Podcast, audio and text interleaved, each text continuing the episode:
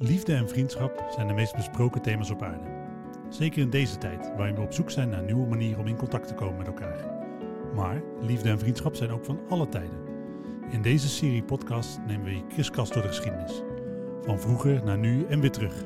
En belichten we liefde en vriendschap aan de hand van een aantal totaal verschillende voorbeelden. De enige overeenkomst is dat deze voorbeelden bewaard worden in de collectie van de KB en een schitterend beeld geven van liefde en vriendschap en onze maatschappij in een bepaalde periode van de geschiedenis. De eerste podcast richt zich op het thema vriendschap, de laatste gaan over de liefde. In deze podcast belichten we de bijzondere literaire vriendschap tussen Betje Wolf en Aagje Deken. Mijn naam is Levine en Boer en tegenover mij zit Marieke van Delft, conservator oude drukken bij de KB. Uh, Marieke, voordat we verder gaan, wat doet een conservator oude drukken precies? Nou, als conservator oude drukken hou ik me bezig met de boeken in de KB, gedrukt tussen 1450 en 1800. En wat ik daarmee doe, is uh, ze onder de aandacht brengen, zoals nu met zo'n podcast. Ik koop ook nieuwe oude drukken, dus ik zorg dat de collectie uitgebreid wordt. Ik maak tentoonstellingen, ik schrijf artikelen, ik uh, ben dienstcoördinator van een aantal diensten die ook over oude drukken gaan. Zoals de Short Title Catalog Netherlands, waarin alle in Nederland gedrukte boeken uit die periode beschreven worden. Maar het is een hele brede baan waar iedere dag eigenlijk iets nieuws biedt. En ik beantwoord vragen van bezoekers, ook dat nog. We gaan het vandaag hebben over uh, het thema liefde en vriendschap. je hebt uh, zelf voor de vriendschap tussen uh, Elisabeth en Agatha gekozen. waarom heb je specifiek voor deze vriendschap gekozen in het kader van dit thema? Nou, in de eerste plaats omdat het een hele belangrijke vriendschap is, die ook belangrijke literaire werken opgeleverd heeft. En het is ook al een hele oude liefde. Ik ging ter voorbereiding van de podcast eens kijken wat ik zelf van ze in de kast had staan. En toen vond ik dit boekje. En daar heb ik heel braaf voor ingeschreven. Wanneer ik het aangekocht heb, Marieke van Delft, augustus 1973. Gekocht naar aanleiding van mijn mondeling eindexamen Nederlands. En dat is Sarah Burgerhart, als ik het goed zie. Dit is de historie van mevrouw Sarah Burgerhart. En uitgegeven door E. Becker, weduwe dominee Wolf en A. Deken, niet vertaald. En dus mijn belangstelling voor hun dateert al uit die tijd. En ik heb ook, uh, nou, ze zijn hier in Den Haag begraven. Ik ben een paar keer al op dat kerkhof geweest. Er is een museum voor uh, Wolf in de Beemster. Daar ben ik ook geweest. Dus het zijn dames die me al heel lang interesseren. De meeste mensen zullen hen kennen als uh, Betje en Aagje. Wij zullen dus vandaag als Elisabeth en Agatha aanspreken. Kun je iets vertellen over waarom zij als uh, en Betje bekend staan? Ja, waarom Betje als Betje bekend staat, dat weet ik eigenlijk niet. En wanneer dat begonnen is, weet ik ook niet. Er is een biografie uh, verschenen over ze van professor Buinsters uit Nijmegen. En die heeft het meestal over Betje en Aagje. Van Aagje is bekend een bron van toen ze een jaar of vier was. En daar wordt ze Aagje genoemd. Dus dan zou je kunnen zeggen dat is haar naam. Maar toen ze ging schrijven, heeft ze zichzelf Agatha genoemd. We kunnen ze ook Wolf en Deken noemen. Wat je dan vindt. omzeilen we het hele probleem. maar uh, ja, er wordt ook gezegd waarom die verkleinwoordjes, uh, verkleinde namen bij vrouwen. Alsof dat iets uh, aan ze afdoet. Kijk, als je kijkt in wat over ze geschreven is, heel veel vrouwen in die tijd worden met verkleinwoorden aangeduid. Voor de, voor de mensen die, nou ja, laten we dan Wolf en Deken voor nu. Ik vind het lastig om, ik, ik, ik houd gewoon lekker bij Elisabeth en Agatha. Voor okay, de mensen die goed. ze uh, niet kennen. Kun je iets over uh, hem vertellen? Wie waren ze en wat was hun verhouding tot elkaar? Nou ja, het waren twee 18e-eeuwse vrouwen. Elisabeth Wolf is geboren in 1738 in Vlissingen. En uh, het zijn vrouwen uit heel verschillende achtergrond en milieus. En eigenlijk ook hele verschillende karakters. Elisabeth Wolf is geboren in Vlissingen in 1738 als dochter van, dochter van een koopman. Uit een gegoed milieu. Het was een uh, levendig meisje. Al vroeg met literatuur bezig. En ja, ze, ze, nou, haar leven heeft in zekere zin een knak gekregen toen ze zich op 17-jarige leeftijd heeft laten schaken door een vaandrig. En ze is even met uh, die jongeman op pad geweest, teruggekomen. En toen is ze onder censuur geplaatst van de kerk. En daarmee was haar kans op de huwelijksmarkt ineens een stuk minder dan daarvoor. Agatha Deken is jong wees geworden. Zij is op vierjarige leeftijd in een weeshuis geplaatst, uh, de Oranje Appel in Amsterdam. Een vrijzinnig weeshuis waar ze ook een vrijzinnige opvoeding heeft ontvangen. En op 25-jarige leeftijd kwam ze ja, daaruit om de wereld in te gaan en moest ze zorgen dat ze een baantje vond om in haar eigen onderhoud te voorzien. Elisabeth was ondertussen getrouwd met dominee Wolf. En dat was een dominee uit de Beemster. Die is haar op het spoor gekomen omdat ze al wel uh, gedichten publiceerde. Hij heeft er een brief geschreven. Hij is naar Vlissingen gekomen. En we kunnen zeggen, hij kwam, zag en overwon. Hij was wel uh, eh, 32 jaar ouder dan zij. Maar ja, hij wilde met haar huwen. En voor haar was dat natuurlijk een buitenkans. Precies, want zal dat een rol gespeeld hebben? Het feit, dat leeftijdsverschil was natuurlijk aanzienlijk. Maar het feit dat uh, hij met haar wilde trouwen en zij, ja, een gevallen vrouw is misschien niet het juiste woord was. Nou, zij was in ieder geval, uh, haar reputatie was beschadigd. Zo kun je dat noemen. Dus het was voor haar een mooie uitkomst wellicht. Ja. ja. Weten we iets over dat huwelijk tussen die twee? Nou, dat huwelijk van hun. Uh, zij was een hele intensief levende vrouw, hyperactief, kritisch, emotioneel.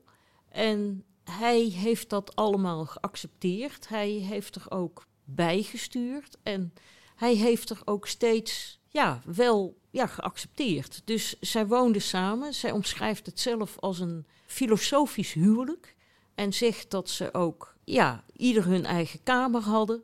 Dus ja. Dus het huwelijk werd niet geconsumeerd, laten we het ja, zo zeggen. Of het ooit geconsumeerd is, dat weten we niet. Maar het was in ieder geval een verstandshuwelijk. Maar hij heeft er wel steeds, ze zijn wel steeds on speaking terms geweest en ze deelden ook wel iets. Ondertussen woonde zij, want hij woonde in de Beemster. Er waren veel buitens in de omgeving van mensen uit Amsterdam. Uh, Elisabeth werd vaak uitgenodigd op partijen en dan ging ze mee en ze schrijft er ook over dat ze met z'n allen in een wagen zaten en hoe leuk het was en dat iedereen dol op haar was. En daarna kwam ze weer thuis bij haar dominee en daar was het rustig. In die zin is het een goed huwelijk geweest. Nu is het zo dat op, op een gegeven moment overlijdt hij, weet ik. Uh, ja. En is het dan zo dat zij pas daarna met Agatha in aanmerking komt? Nee, dat is wel merkwaardig eigenlijk. Want ook tijdens dat huwelijk, ze zijn allebei de dames, dus zowel Elisabeth als Agatha, zijn hun hele leven op zoek geweest naar een hartsvriendin, een ziels vriendin. En Elisabeth Wolf heeft, daar zijn een paar voorbeelden van, een Anna van der Horst, waar ze helemaal ja, haast een crush op had, zonder dat het dan de uh, seksuele bijbetekenis heeft die wij bij crush denken, maar waar ze wel helemaal in opging. En dan ineens hield dat weer op. En er was een koosje waar ze ook helemaal enthousiast over was. En die, vriendschappen werden vaak abrupt afgebroken. En de gedachte is dat zij erg overweldigend kon zijn. Maar die vriendschappen bestonden al uh, naast haar huwelijk? Naast haar huwelijk, ja. En er wordt gedacht, met name Buinsters denkt dat ook, maar ook anderen. Zij had dat nodig als een soort, ja, naast haar huwelijk, als een ja, samen zijn in geest met iemand anders. En van Agatha Deken zijn dezelfde verhalen uh, bekend. Zij heeft onder meer gezorgd voor Maria Bos. En uh, dat was een, een, vrouw die ziek was. Daar is ze zelfs in huis gekomen. Maria Bos woonde nog bij haar moeder. Zij heeft die verzorgd. Ze hebben samen gedichten geschreven. En dat is ook de eerste publicatie geweest van Agatha Deken. Dus van allebei is bekend dat ze op zoek waren naar een hartsvriendin of een, een zielsvriendschap. En op een gegeven moment heeft het initiatief is uitgegaan van Agatha Deken. Want wanneer ontmoeten ze elkaar? Weten we dat? Een jaar voor uh, dominee Wolf overleed. En Agatha Deken heeft daar toen een brief geschreven.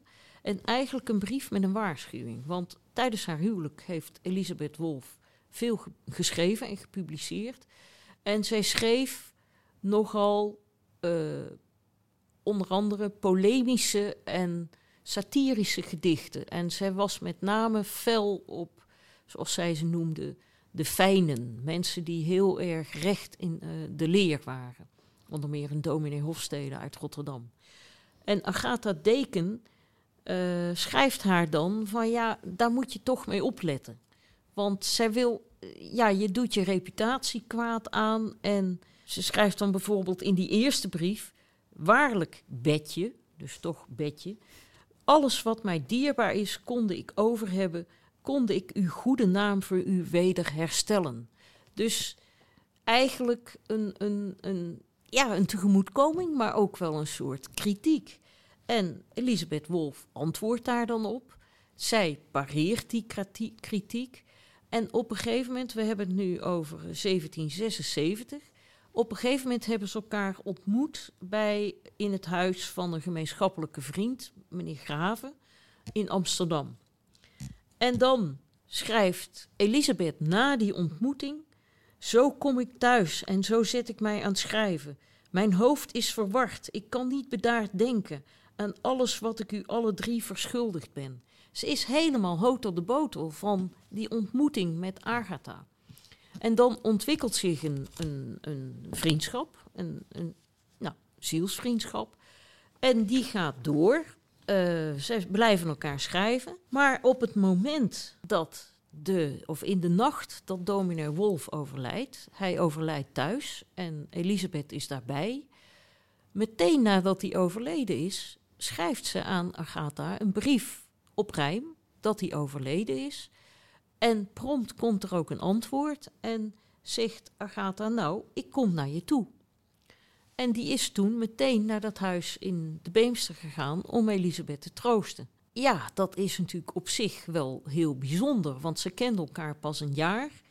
En dan is het al dat ze zo intensief met elkaar, uh, of ja, dat ze meteen helemaal bij elkaar intrekken. Want dat gebeurt ook niet heel veel later, toch? Dat ze echt samen gaan wonen. Ja, ze zijn uh, een jaar later of een half jaar later uh, naar een huisje in de Rijp gegaan. Waar ze met z'n tweeën zijn gaan wonen. En dat gebeurt eigenlijk uh, dus vrij vlak na dat overlijden. Is dat gebruikelijk in die tijd? Dat, dat vrouwen met elkaar gaan samenwonen? Want als ik jou zo hoor, dringt zich toch op een moment de vraag op. Zeker aangezien zij een verstandshuwelijk met haar man had. Het feit dat ze zo hotel de botel is na die ontmoeting. Uh, was het meer dan alleen een vriendschap? Ja, daar, dat, dat weten we natuurlijk niet echt. En daar is ook veel over gespeculeerd en geschreven. Maar er is veel over gespeculeerd en geschreven, met name in de 20e eeuw.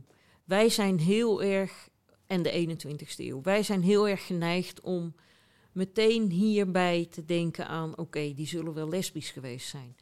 Maar de geleerden zijn nu toch tot de conclusie gekomen dat dat niet waarschijnlijk is. Zij hadden allebei een, hoge, uh, een hoog idee over vriendschap. En vriendschap moest ook deugdzaam zijn en het beteugelen van driften. En er zijn ook geen aanleidingen om te denken dat, het, dat er een seksuele component bij zat. Maar het was toen ook veel meer geaccepteerd dat vrouwen zo met elkaar omgingen. Want uh, Elisabeth schrijft ook over andere vriendschappen dat ze met vrouwen in een bed slaapt of zo. Maar daar hoeft dan helemaal niet die seksuele component aan vast te zitten. Dat is echt iets waar wij tegenwoordig heel erg op gericht zijn. Van, om vriendschappen ook meteen bij vriendschappen seksualiteit te betrekken. Terwijl dat was in die tijd toch anders. En kijk, op het moment dat ze samen gaan wonen, waren het twee um, alleenstaande vrouwen. En in die tijd was het best moeilijk om als alleenstaande vrouw toch een, een bestaan op te bouwen. We weten dat ze bevriend raken, dat ze op een moment uh, samen gaan wonen. Wanneer beginnen zij samen te schrijven?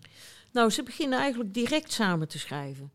En er zijn ook al direct werken van hun gedrukt. In 1777 de brieven, dan wat uh, gelegenheidsgedichten. In 1780, 81 brieven over verscheiden onderwerpen een onderwijzend gesprek, twaalf leerredenen.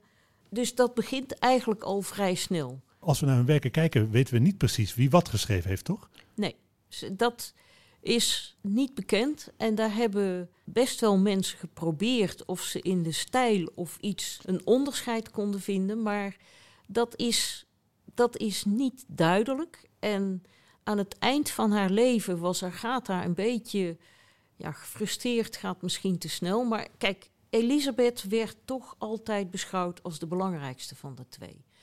En Agatha, die, en zij was ook uh, humoristisch, speels, uh, uh, had esprit en, over, en humor. En over Agatha werd gedacht, met name ook omdat zij veel stichtelijke gedichten had gepubliceerd. Die was serieus en saai. En dat vond zij eigenlijk niet terecht. En ook Elisabeth heeft wel eens gezegd dat Agatha ook heus heel humorvol kon zijn. Anderzijds heeft zij het zich ook wel laten aanleunen. Maar Agatha heeft op het eind van haar leven wel gezegd: Ik ga nog eens een keer zitten en precies aangeven wie nou wat geschreven heeft. Maar dat is er nooit van gekomen. Het is zo dat uh, als je naar hun werk kijkt, dan spreekt daar eigenlijk hun eigen uh, overtuiging nogal in door. Was het gebruikelijk voor vrouwen in die tijd om zo politiek geëngageerd te zijn? Of dat zo duidelijk te laten blijken? Nou, niet op de manier zoals zij dat deden. Je had vrij veel vrouwelijke dichteressen, maar die waren toch meer beschrijvend. En met name Elisabeth Wolf was wel heel pittig in haar opvattingen.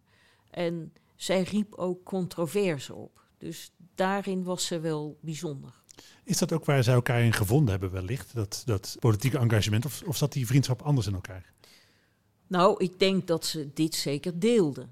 Ze dachten, ver, uh, hun opvattingen kwamen wel met elkaar overeen. Want anders kun je ook niet zo samenwerken. Maar ze hebben elkaar, denk ik, gevonden in hun esprit en in hun intellectuele vermogens en in hun bezig zijn met poëzie en een gelijke gerichtheid. En dat deelden ze ook. Hoe lang zijn zij samen geweest? Als je dat... 27 jaar. Er is wel eens een probleem geweest. Op een gegeven moment was uh, Elisabeth Wolf was toch wel heel erg gecharmeerd van een Koosje Busken. En daar voelde zich erg toe aangetrokken. En dat heeft wel spanning in hun relatie opgeleverd. En kijk, Elisabeth Wolf, die viel ook, dan ga je toch weer denken aan dat lesbische, maar dat was het dus niet. Die viel wel op sprankelende, leuke, mooie meisjes. En Agatha Deken was dat al lang niet meer. Zij omschrijft zichzelf ergens als een trapgans. Dus. Dat is weinig vleiend. Ja, maar ze schreef het over zichzelf. Maar goed, ze, dat, dat soort dingen zijn wel gebeurd. Maar ze zijn 27 jaar samen geweest. De laatste jaren van Elisabeth Wolf waren niet makkelijk. Zij is, in 1801 heeft ze hoogstwaarschijnlijk maagkanker gekregen. En ze is drie jaar ziek geweest, heeft verschrikkelijk veel pijn gehad. En Agatha Deken heeft haar met engelengeduld verzorgd. Zijn zij tot het laatst samen blijven publiceren ook?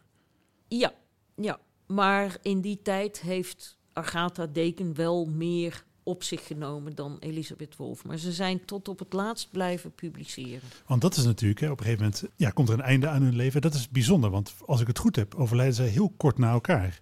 Uh, Elisabeth Wolf is overleden op 5 november en op 10 november begraven. Ze had in 1802 al een grafkelder gekocht op een klein kerkhof hier in Den Haag, dat nog steeds bestaat. Ik ben er zondag ter voorbereiding nog even gaan kijken. Dat kerkhof heet Ter Navolging.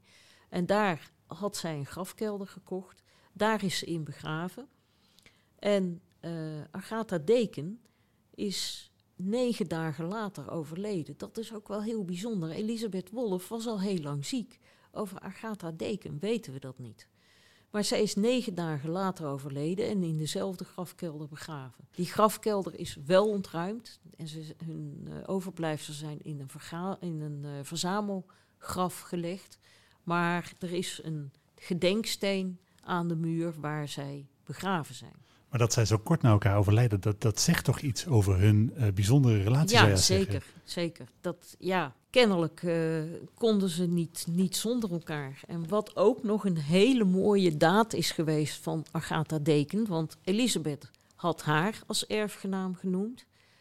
En ja, Agatha voelde kennelijk dus toch aankomen dat zij ook niet heel lang meer zou leven. Want ze is op 8 november, drie dagen na het overlijden van Elisabeth en zes dagen voor haar eigen overlijden, heeft ze een nieuw testament laten maken. Waarin ze Jansje Teerlink, de vrouw bij wie ze in huis zaten, tot universeel erfgenaam van haar vermogen heeft benoemd.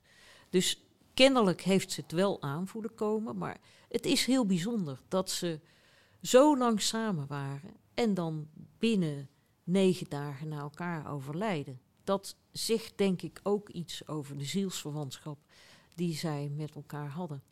Dankjewel voor je, uh, voor je tijd, Marieke. Uh, ik zou graag af willen sluiten met... Hebben zij zelf iets over hun vriendschap gezegd? Want we hebben er natuurlijk nu over gepraat. Maar zij zullen daar zelf toch ook iets over uh, gedeeld hebben met de wereld, denk ik. Ja, ze hebben er best wel wat dingen over gedeeld in hun brieven en in hun werk. Maar de mooiste zin is misschien wel die Agatha al vrij in het begin van hun vriendschap schrijft. Denk nooit aan Betje Wolf of denk aan Aagje Deken.